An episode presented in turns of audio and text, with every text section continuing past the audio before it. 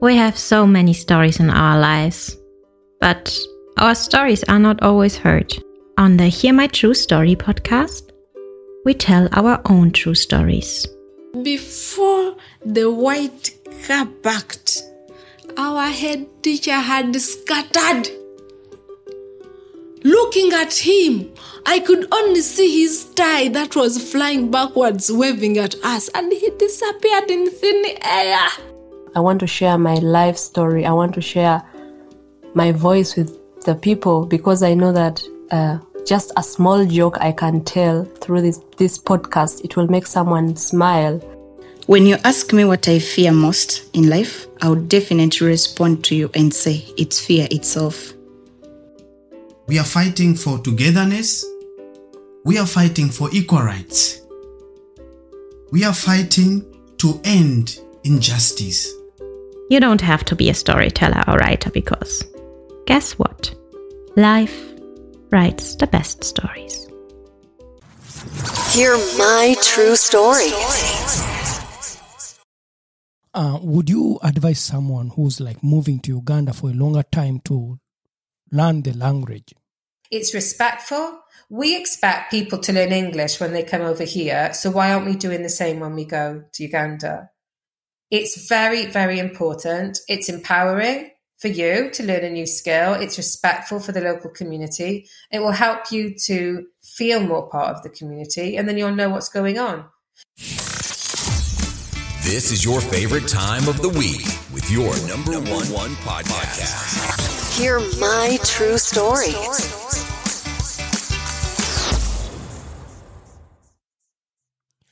Our dear listeners, welcome back yet again to another wonderful episode of our podcast. Hear my true story.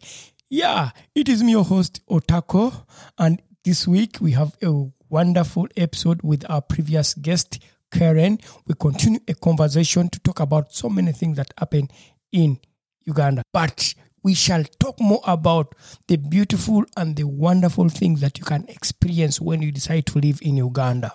I mean, are you a person who is living in the global north?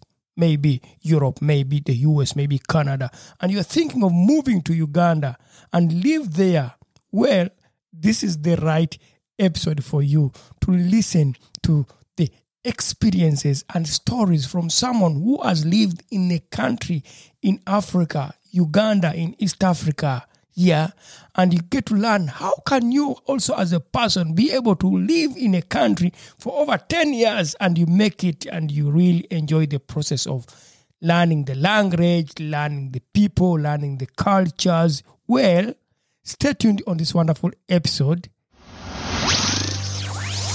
Welcome to a brand new episode. Hear my true story.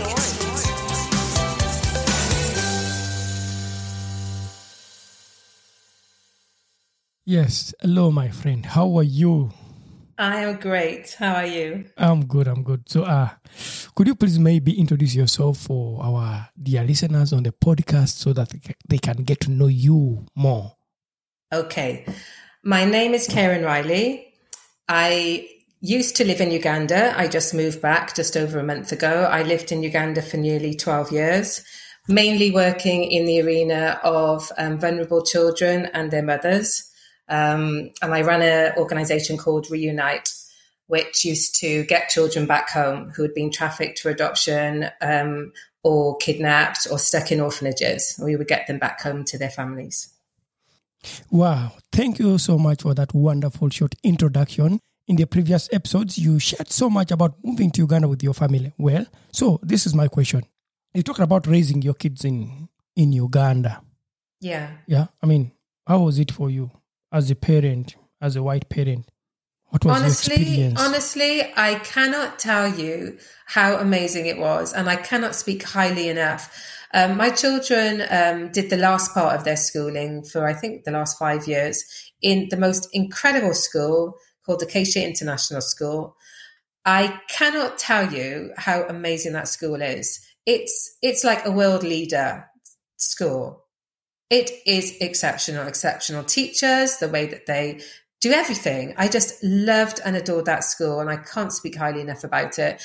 One of the most amazing things as well about um, schooling in Uganda is you are outdoors a lot because the weather is so amazing.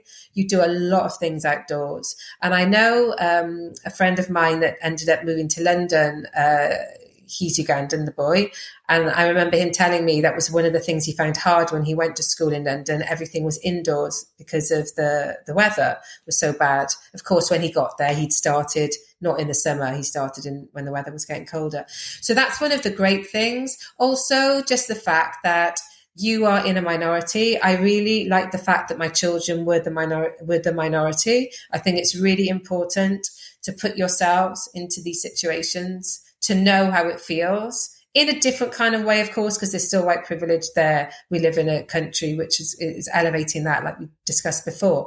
But the fact that my children have got lifelong friends now, um, all over the world American, Korean, of course, Ugandan, Eritrean, Ethiopian, Congolese, you know, all all different countries of the world. What a great experience to to to grow up on a level with children in school. You're all on the same level. You're all being treated the same, which they did in Acacia. It was an exceptional school. There was no no way they were going to treat anybody differently. I loved that school so much, and um, yeah, so that was really great. I can't say anything bad about uh, about our, our situation and our experience of school it was phenomenal to the degree my daughter's just got a star a star b in her a levels in her three a levels you can't get much higher than that um, and then she got 11 gcse's mainly a stars a's this is in uganda this is a school in uganda yeah, thanks. I'm boasting now. I'm really proud. Yeah. I'm so proud. I saw your posts on Facebook and I was yeah. seeing them like, wow,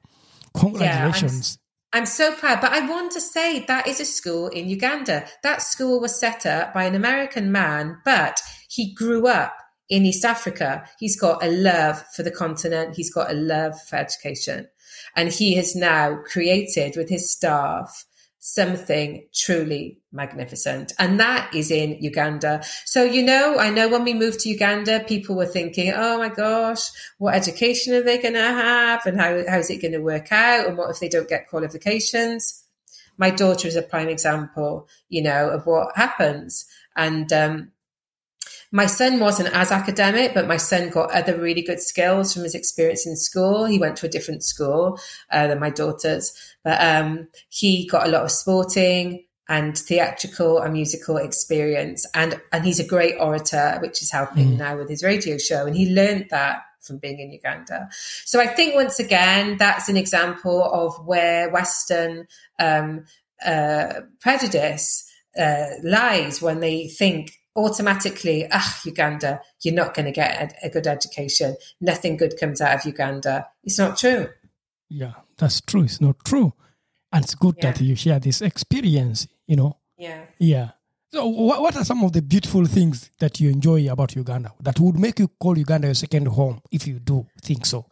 Oh my gosh. I absolutely loved going to a place called the Haven in Jinja, outside Jinja. It was on the River Nile. We used to camp, and um, I loved, loved, loved the River Nile. What a privilege to live in a country where the source of the Nile starts, where that amazing, magnificent river bubbles up and starts right there in Uganda. What a privilege to actually camp alongside the River Nile with all the stories, with all the history, with all the magic around the uh, around the Mad, uh, around the River Nile. Incredible. So I loved I loved the countryside. I loved. I went to Lake Bunyonyi. I had the privilege to go there for. We spent New Year's there one year.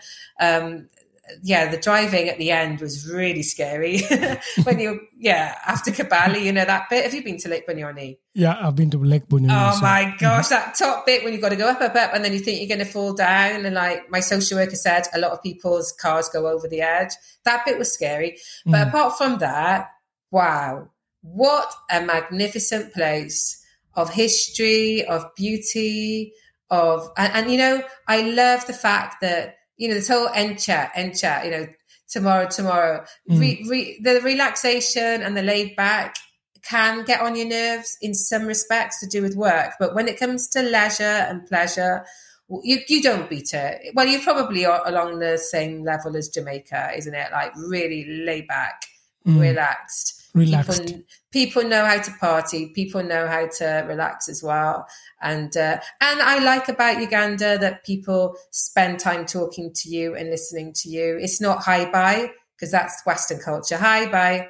But in Uganda, how's your mum? How's your dad? How's your uncle? How's your chicken? How's your goat? How's the business? I mean, it's all that, isn't it? It's 20 minutes of Yeah. asking, of, uh, of uh, the greetings at the beginning. Yeah, there's so much to love. The weather, of course, is is wonderful. I mean, I did miss the cold and I did miss the rain because I come from a country of, of, of rain. Um, I know we had our downpours in Uganda, but generally it's it's hot all the time. So the weather, and of course the wonderful restaurants and the wonderful hotels that nobody tells you about. I mean, from a tourism point of view, Uganda is fantastic, and there are some amazing people in in Uganda that are really really trying to push uh, tourism and are doing incredible work. They need more support, you know, of course. But I would really recommend people go there to Uganda as a holiday destination. Wonderful. You can't beat it. And like I said, hotels. Did you ever go to Latitude Zero? I don't know if that opened after you left. I think that opened when I left. I don't know, but um, That's that's on top of Makindye Hill. I've gone to Murchison Falls. I've gone to Kabale. I've gone to uh, Bunyonyi.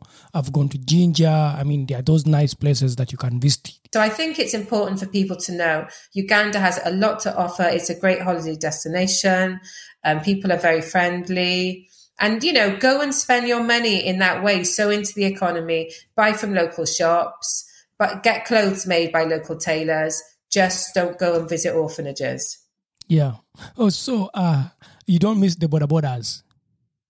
The, the, the No, vibes. that's no, that's a good. That's actually. Do you know what I do and I don't? I, I don't miss them when I'm driving because they were an absolute pain. Do you know what? I don't know if your friends have told you and your family they've got worse. There were so many of them because what happened with COVID when with all the COVID money coming in, this is what I got told anyway by a lot of people. A lot of high up people bought a whole pile of bodas and then they were renting them out to, to these guys to to make money out of them. So there were too many bodas on the road. So when you were driving, it was really dangerous. Actually, really dangerous. I can't tell you. It was like a swarm of flies around you all the time. I was worried I was going to knock them. I don't miss bodas when I'm driving, but I miss bodas when I'm walking somewhere and I want to get one because you know what it's like. Thirty seconds or even one second, you've got a boda motorbikes, uh, uh, taxi motorbike. Yeah. I can explain this to know. the listeners. Uh, border borders, um, how did they get this name? Uh, we in Uganda, we, we had the border of Kenya, Tanzania, or maybe Kenya, Uganda, and then Tanzania, Kenya. There are these bicycles that could cross people from one border to another. So that's how the name comes up, and is like the bicycle at first was making people cross from the border of Kenya to Uganda in Busia, and then people could call them, "Hey, I'm going to Kenya border across the border. I'm going across the border." That's how the name came up, border border. But then it moved to motorbikes. So people use the motorbikes and they call them border border. So they help people to move from one place to another in a very quick way. That's what the term the border border that we are talking about right now. Exactly. And the great thing about them is they're very fast and they get you through the traffic because the traffic is terrible in Kampala. It's just the truth. It's terrible to go into town. So, of course, with the Boda, they're like water. They find their way through. They can get through anything. Um, and they're quick. They can be dangerous, you know. So, I mean, I always made sure most people, you know, the best advice is you get one from a Boda stage. You have these stages in every community where they're known if you just pick up somebody that just happens to drive past you, that can be more problematic if there's a problem then and you don't know what stage they were from.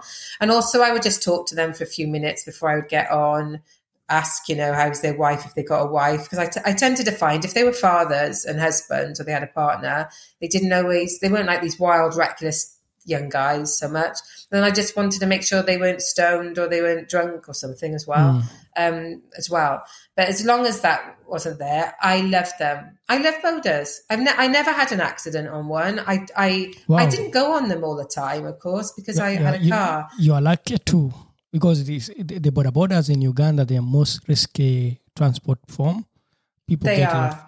In They're the most they're, they're the most risky, but they're also the most exciting. I mean, that's the problem. It's like anything in life, isn't it? Normally, Yeah. the most risky is the most exciting.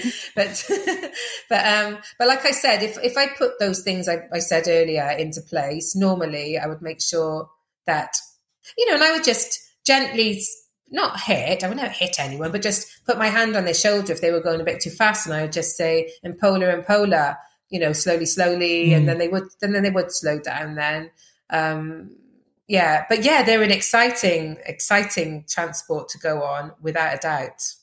yeah, that's true. Yeah. Yeah. Of course, I miss them too because I'm not there. But of course, I also have I fear them because they are risky. But they are really good. If you visit Uganda, you can definitely try out boda bodas, taking them. But they are risky but exciting. With you every week. Hear my true story.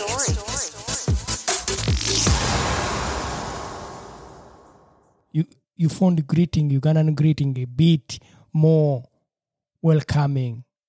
People ask you yeah more. yeah i mean i learned i learned it all i mean i'm still okay i'm in my i'm in the afternoon now because there's the morning and then there's the afternoon so the afternoon was Otiano Sebo and then they would say Bulungi, Gambachi, uh, and then uh, J Bariko. So I knew I knew all of the it's like a script, isn't it? Like the introductions at a script, you have to say the script. Don't go off the script because if you go off the script, they'll still say their bit that was supposed to be for the script. So I, I learned I learned that. So I, I learned and, and the funniest thing is I found when I was stopped by the police, which happened a lot, of course, by the traffic police, um, I found because I knew the greetings and I knew the way to do that whole introduction thing, I never ever had a problem. I was never asked or put in that situation where they wanted me to pay them a bribe for anything because they were like, ah, you are Uganda now, and and um, that was it. I just went on to a different seems to, they seemed to respect me a bit more but then they thought that i was fluent. So then they started like going some of them would go into like these long conversations about politics or whatever and i was like oh my gosh sorry i'm sorry i'm not fluent. You know i only know certain things. I can't i can't talk about politics. But um but uh yeah. Yeah. I mean that's that's the thing. When you get to learn the language just like you tried hard to learn the language you become part of the community Yeah, yeah, it's true. Yeah. Yeah, it's true. Yeah, I, I, I actually at the beginning of being there in the first few months, um, a really lovely American friend of mine and I, we used to go and have language lessons lessons with this older Ugandan man, but it was just too expensive, you know, and I just couldn't afford to pay that. So in the end, I thought, okay, I'll stop that. And now I'll just try and learn off the Bodas. So every time I would go on a Boda or every time I was with my colleagues, I would just be trying to learn something extra each time. I mean, like like every language, I can understand more than I can speak, which seems to be quite common um, with with language. So that that was helpful. So in the end, I was I, I wasn't I wasn't get I was getting around fifty percent, I would say, of the conversations that was that were that were being had, Yeah. which was good. But to be able to actually speak then um, properly. Um, wasn't so good. But it's actually one of my aims now. I've actually got that as a goal. I want to try and learn Luganda fluently now, now that I'm back, because I feel, you know, I've got my I've got my really good friend here and her family that are all uh, Luganda speakers because they're from Kampala and um, she she lives close to me. I even saw her last week, which was wonderful. Um, so I was thinking if I could learn while I'm away, and I've I've got my books that I bought in Uganda, my my language books. Um, that would be a really good thing. So when I actually come back to visit next time, um, I can speak a bit more, which would be good. So, uh, would you advise someone who's like moving to Uganda for a longer time to learn the language that the locals speak? 100 100% 100 i can't i can't um, say that enough 100% it's respectful we expect people to learn english when they come over here so why aren't we doing the same when we go to uganda it's very very important it's empowering for you to learn a new skill it's respectful for the local community it will help you to feel more part of the community and then you'll know what's going on because the worst thing is is when you're hearing somebody saying you know la la la la la la la muzungu la la la la la muzungu so you know you're being talked about you're stood there right in front of them they're talking about you but you don't know you don't know what they're saying So it's much better for many, many reasons, you know, to to learn the language. And it's a great, it's a great, a great skill. I am really so in awe of Ugandans. My colleague, one of my colleagues, guess how many languages he could speak? Mm. Eight. He could speak eight. So outside of English, Swahili, he could speak so many. What was that? Six other uh, languages, Luganda, of course, and Yeah. then all of the other languages uh, from from the dialects from the different regions of, of Uganda. What an impressive thing that Ugandans are incredible linguists, and the way that U- Ugandans have a grasp on so many languages. People in the West don't know about that or really understand the absolute greatness of that.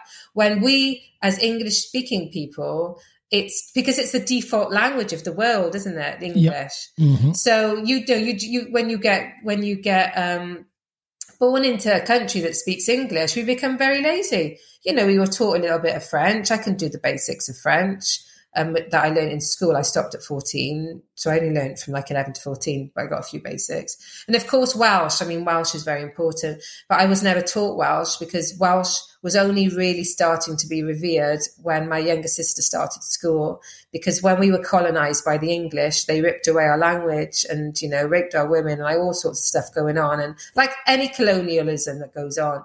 And we lost a lot as Welsh people, not just our language, like our culture and so much. So, so much of that has been coming back now, you know, and hmm. the, lang- the language is, is, is, is one of them, but I can't speak Welsh. And it's a really, it's a really, um, wild language because there's a lot of like it sounds like spitting you know it's but it's a very poetic language as well. When you actually you can google somebody speaking welsh you'll hear what i mean. It's uh it, it sounds like an, an impossible language to learn. But yes definitely i would definitely say that if you're going over to uganda and you can get stuff online now. There's so much stuff you can get even if you start with the greetings and learn about how to get a boda, you know, and how to say today, tomorrow, him, her, you know, all the basics, the basic conversational, conversational uh, Luganda. Uh, if you're going to be based in in central uh, region, yeah, definitely, yeah. Yeah. Okay, so that makes it uh to almost our last question. What do you think some some of the things that you think maybe the Europe or maybe the the UK or maybe the US should learn from Uganda or maybe Africa? What things should they learn from? I your think experience. I think um, the importance of family, the importance of community, the importance of um, relaxing and not getting stressed out. If you look at the yes, yes, of course, we have got mental health. Definitely, you know, I, I worked in Butabika, as you know, uh, we had a, a program there for a while. Mental health is definitely there, um, and addiction is definitely there, but it's not on any levels compared to the UK and the and the rest of the rest of the West. It's not. It's not, and I think a lot of that has got to do with just priorities uh, of of there is definitely people relax more and people aren't all about speed. You know what it's like in the west? You live in germany. Everything is about now now now now now now now now now speed speed. And when i moved back i found that really hard at the beginning. I mean we found and we're beginning to walk in our natural rhythm now you know me and my daughters um, because at the beginning i felt really pushed that people were like no no when, when are you going to do this? And it was too much. It was just too much. So um, I think that's really, really great. Um, yeah, I think Ugandans seem quite respectful. I mean, if you look at the way that Muslims live along uh, alongside Christians and other faiths, I mean, you really you you have Eid, you really respect Eid. They're days off, big time in Uganda. They they're, they're not here in, in the UK. They're not bank holidays. They're not days off. So I think you're respectful. Yeah, that's Yeah. true. I, I, I, I also here in German, I miss the community and the Yeah. greetings. They know, it's really Yeah. you meet someone, just say hello, hello, and that's done. The eh, Exactly. The, the first time I was here, I, I was greeting people and I was, you know, greeting them like Ugandan, yeah. and then I was told, yeah, but that seems not our culture here. People just say Yeah. hello, hello, because you sleep somewhere in apartment, you don't know your neighbor, you don't know who stays up or stays down, you don't know. Exactly. oh my gosh, that's the thing. Everyone knows everything in Uganda. You can't hide anything. Everyone knows everything. Yeah. It's really funny because when people would come to my house for the first time, you know, if they were coming by foot or on bodas, I could just tell them as soon as you get to my village, you just ask where the Mzungu lives, where the white person lives. Hmm. Everyone knew. I mean, everyone and people know stuff about you and people are so observant. I mean it's i mean it, it, could be full of fbi people i'm telling you cia agents because it's so so observant. Yeah. Don't miss a trick. And people share things. And this is the other funny thing that western people find funny is you know, people know you're on your way. Like even before you've got there, even before you've told somebody that you're going to arrive there, somebody has seen something or or, or saw your car and is now on a boat and has got and has reached there and said, "Oh yeah, they're up. They're like a mile away." So uh, you know, Western Western uh, culture is all about your phone and oh, I'll be there in in 15 minutes or half an hour. But yeah, the way that the bird somehow gets that information to people. Um, so we found that the same with uh, when we were looking for the families of the children in orphanages mm. that we were looking for. Everyone knows everything. You just have to, because how we would always work, we would take a photograph of the child as soon as we started working with that particular child. So then you go to a community and you show the picture. Honestly, I went once, the person said, he looks exactly like his dad. I'm going to take you to the house now. Mm. That's how it worked because yeah. everyone knows everything. And you're right. I think here in the West, it's seen as nosy and seen as like sticking your nose into somebody else's business, and everyone's behind their doors. And you know, you rarely see people uh, so much because it's like my my castle is my home attitude. Um, whereas, of course, in, in Uganda, people's houses, unless they're wealthy, tend to mm. be smaller. So you use your outdoor space a lot more. You're cooking outside your picnic is outside and you and you're hanging around outside, sitting outside so much more. So mm. I, I noticed that a lot. The the outside of your home is just as important as the inside, and it makes your home larger. But you then tend to be talking to your neighbors more. Yeah and of course uh, the community is also a form of like security because when you know people around the community you speak to them they know who is an includer in the community who's new who's not supposed to be there. They get suspicious and they inform the security that we are suspicious about this person. Because exactly. Because that's the other thing that i was impressed with your setup that you have an lc um, so that stands for local chairman when you have the five, isn't there? LC1 goes down to LC5, but you also have like LC defense and you have a number on the defense team for each small area. Mm. So basically, if you have an issue and a problem, which we did sometimes, you know, we, we would just go to the LC. I was fortunate enough that two of the defense uh, team uh, lived actually in my tiny little area where I, where I stayed. So they were literally next door and, and diagonal across. So I could just, when we had our attempted break ins, I, I could go and involve them quickly. But that to me is a really fantastic setup. Whereas here, you just go to the police, I suppose, or just you have a police station in your area, but you don't have that kind of setup with the LC. And I know, of course, that can also cause issues and can be problematic in terms of like if they're trying to get money out of you, if they're mm. if they're dodgy. But they're not all dodgy. I mean, we we found in our area they were really helpful. Make sure to leave a review. This makes our day and fuels future episodes. Hear my true story. Mm. Yeah. And I found it hard when I came here making friends in in in Europe, in German particularly. To make friends is quite hard. I don't know about you. How was it for you, like making friends in Uganda when you just came in Uganda?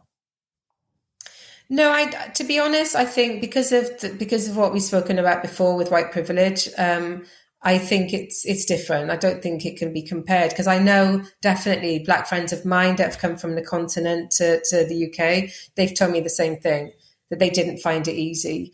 Um, but yeah, it's it's interesting. I my personal experience I found. Um, I mean, the Ugandan good friends that I had tended to be through work, neighbors, um, church through things like that. So we were all coming in on the same level.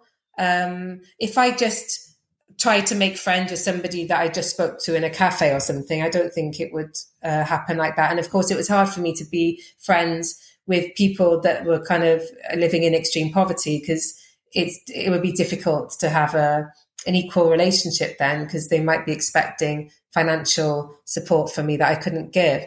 But in terms of like equal relationships with Ugandans, um, no, I didn't find it hard. And, and I've got, I made some really great friends and I'm really, really grateful for WhatsApp and for the internet that I'm able to have video calls and calls and send messages and keep in touch with people. That's been really brilliant. It's been a really good bridge for me because I think if I just left and then had to cut off from all of those people that I've known for so long, it would have been really, really hard. But um, at least now, with like I said, with the internet based um, ways of communication, it's it's made my my my transition back much easier, and it's been great that I know that we can stay friends ongoing. Yeah. Yeah, that's good. Internet has really made it really quicker for people to connect and get to know each other. Yeah, I understand that. Sometimes it can be difficult to have friends when there's this uh, economic, you know, social class and that in a world where everything is extreme. Can be hard. Yeah. Yeah. Yeah, yeah, it's true. So, how have you found it now? Have you got a good group of friends now, or are you Uh, still? I, I, I personally have friends here in Germany, but it took me time to make friends. And also because I don't want to make a community where to just be with fellow African, Afro Deutsch, or Afro German people. I, I want to make friends. So it happens that you make friends that the same way through work. You know, I do work, maybe school, sometimes even not in school because there's a difficult when everything in German is fast yeah, to meet you need to make an appointment to even to, to arrange time to meet outside you need to make an appointment everything you need to create to make friendship in europe or in german you need to invest in it Yeah, yeah. And that will be really hard coming from Uganda to to the west, definitely. Because everything's so much more spontaneous in Uganda, isn't it? Yeah. It is. You can just pass by. Yeah. You don't have to you don't have to phone and say, you just knock on the door. But I mean, you know, here, no way. I mean, even for me, because I'm obviously British, if I mean, it depends how good a friend it is. If it's a friend that really knows me, it's okay. But I tend to clean my house before a visitor's coming, you know, that, that gives me the incentive to clean the house. So I wouldn't mind having at least like a few hours notice. But it's a very big difference. That's a cultural difference Yeah. that I think for you advising fellow Ugandans, if they do come to, to the West, is a big one yeah as well as the greetings because as a western person you know you can think oh why is this person keeping me talking for this long why don't they just like get on with it i've said hello what else do they want? You, you know? Yeah. but uh yeah. So oh, Yeah. that's good. Are there many ugandans living in germany? Yeah of course there are many ugandans who live in europe and german i know. But i can't know ev- everyone. No you can't know everyone. But i mean in your area i mean in, uh, you mean in Marburg? Uh, yeah, there are Ugandans living here. Of course, I can't, I cannot know everyone, and I don't, I don't have maybe time to look for them and say, let me look for Ugandans. But they are Yeah. there. They are there. yeah Yeah. I mean, you talked about the cultural differences. Do you face culture sh- shocks also when you come back to? Oh my gosh, yeah. Oh yes. The, they call it culture shock. No, they call it reverse culture shock. When you come back to your country, Mm. is worse than when you go to Uganda. Absolutely. When I went to Uganda, it was all fascinating. Every single thing. The things that bodas were driving, the way that everyone was walking on the side of the street, the amount of children that were everywhere. You know, that was so fascinating to me. And as a photographer and as a visual person, it was just a visual feast, like every single day that you walked out the door. Coming back here just over a month ago, it was a very, very big shock. And I thought, oh my gosh, I don't know if I'm going to be able to assimilate back in. I don't know how I'm going to do this. The biggest thing, I mean, I'm fine now. It took, it took three weeks, to be honest, um, of being in shock, but things have been a lot better the last few weeks. Um, the biggest thing I found difficult was, was just everything's technology based now. And um, all the paperwork, like paperwork for everything, and they want to know everything, and they want to know where you've been and what you've been doing. Like I had to try and prove myself that I was a proper British citizen. Um, uh, having to give them all this information, and I'm not an admin person at all. And I found that like the admin and the techn- technology side of stuff really, really, really, really, really difficult. Um, that was the main thing.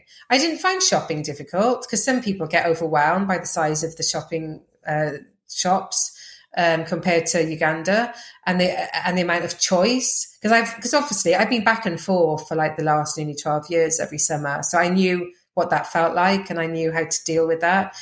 But when you live somewhere, like I said earlier, it's much different than when you're just visiting because living long term mm. permanently is is a different scenario but there was so much that i loved as well i just loved that welsh people are so friendly and talkative and talk to anybody um, whereas it, it, i didn't find um, that it wasn't on the same level as it is in uh, uh, uh the uganda mm. um, so i loved that and just the fact that people understood me was lovely because in uganda many people didn't understand my accent and I could I could never make a phone call not even to my colleagues that I that I'd worked with for 11 years. They couldn't understand one word that I said on the phone. So because I talk quickly of course and, and I have got a Welsh accent which not many people are used to that accent. But coming back everyone understood me and that was just so lovely. I didn't have to explain myself at all or repeat myself or speak really slowly yeah. But uh, yeah, but reverse culture shock, it's real. Have, yeah. have you been back to Uganda since you moved to Germany? Not, and I know I'll also face the same thing because of it. Will all, it is always the culture, the system when you go back home. One yeah. time I was six months away from Uganda, and I went back. I went back, and I found things like you find a difference in the system, everything. You, everything. Yeah, you find you don't understand why someone doesn't ask you a paper they just say, no, you pay this, pay. And they, I need receipt for this. They're like, no, we don't have that. Okay, I need to pay for this and this. I need this document. In Uganda, everything is is yeah. its own way. I don't also understand this. It's, it's another thing. So I am because I work also in Uganda at the same time I'm here. When we work with the organization, you find that there are things that you need paperwork, you need documentation. In Uganda, they tell you, ah, yeah, we can't have that. Yeah. Yeah.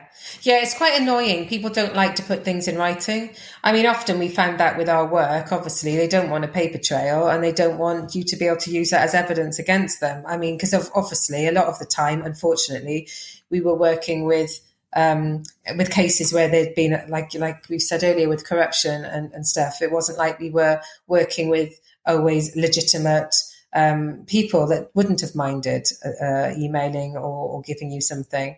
But um, yeah, it's interesting. Yeah, you'll find the reverse culture shock a bit of a shock. I mean, you'll find as well interesting um, the development that has happened because of COVID. Yeah. So much money, so much money came into the country. Um, and a lot of that money, unfortunately, went into the wrong pockets. And you'll see a lot of uh, apartment blocks, shopping malls that have sprung up. Yeah. Um, obviously, the Chinese uh, working on that road and the bypass, the flyover, which is is uh, starting and everything. Yes, you'll see a lot of things with the landscape that have changed since, since you left. Yeah, that's one I'm I'm really aware of it. I plan to visit Uganda, right? Um, maybe next year when it's ending. I try to go to Uganda and then get oh, myself nice. back on the road. Yeah. Yeah. yes. Yeah yeah, because of time, I really don't think we can really make so much here right now because we have used almost one hour and a half. Would you like to say bye to the listeners, maybe in Luganda or maybe in English? Your choice. I've got to try and remember goodbye now. That's um, where, is it Weeraba? Yeah, Mweraba, yeah.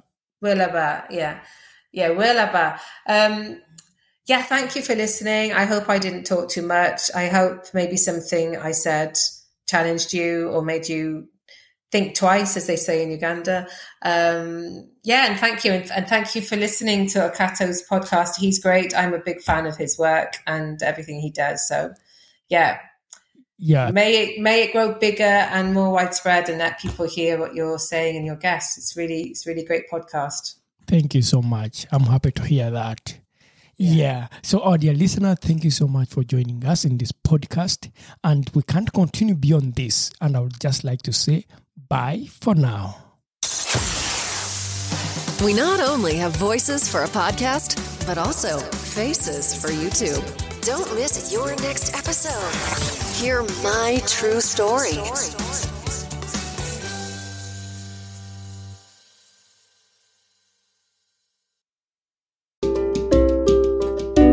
You for listening to our podcast, Music by Edwin Matovu, hosted and produced by Otako. Subscribe to our podcast for more stories and visit us on our website, hearmytruestory.com for more stories. All the links are listed in the show notes of this podcast.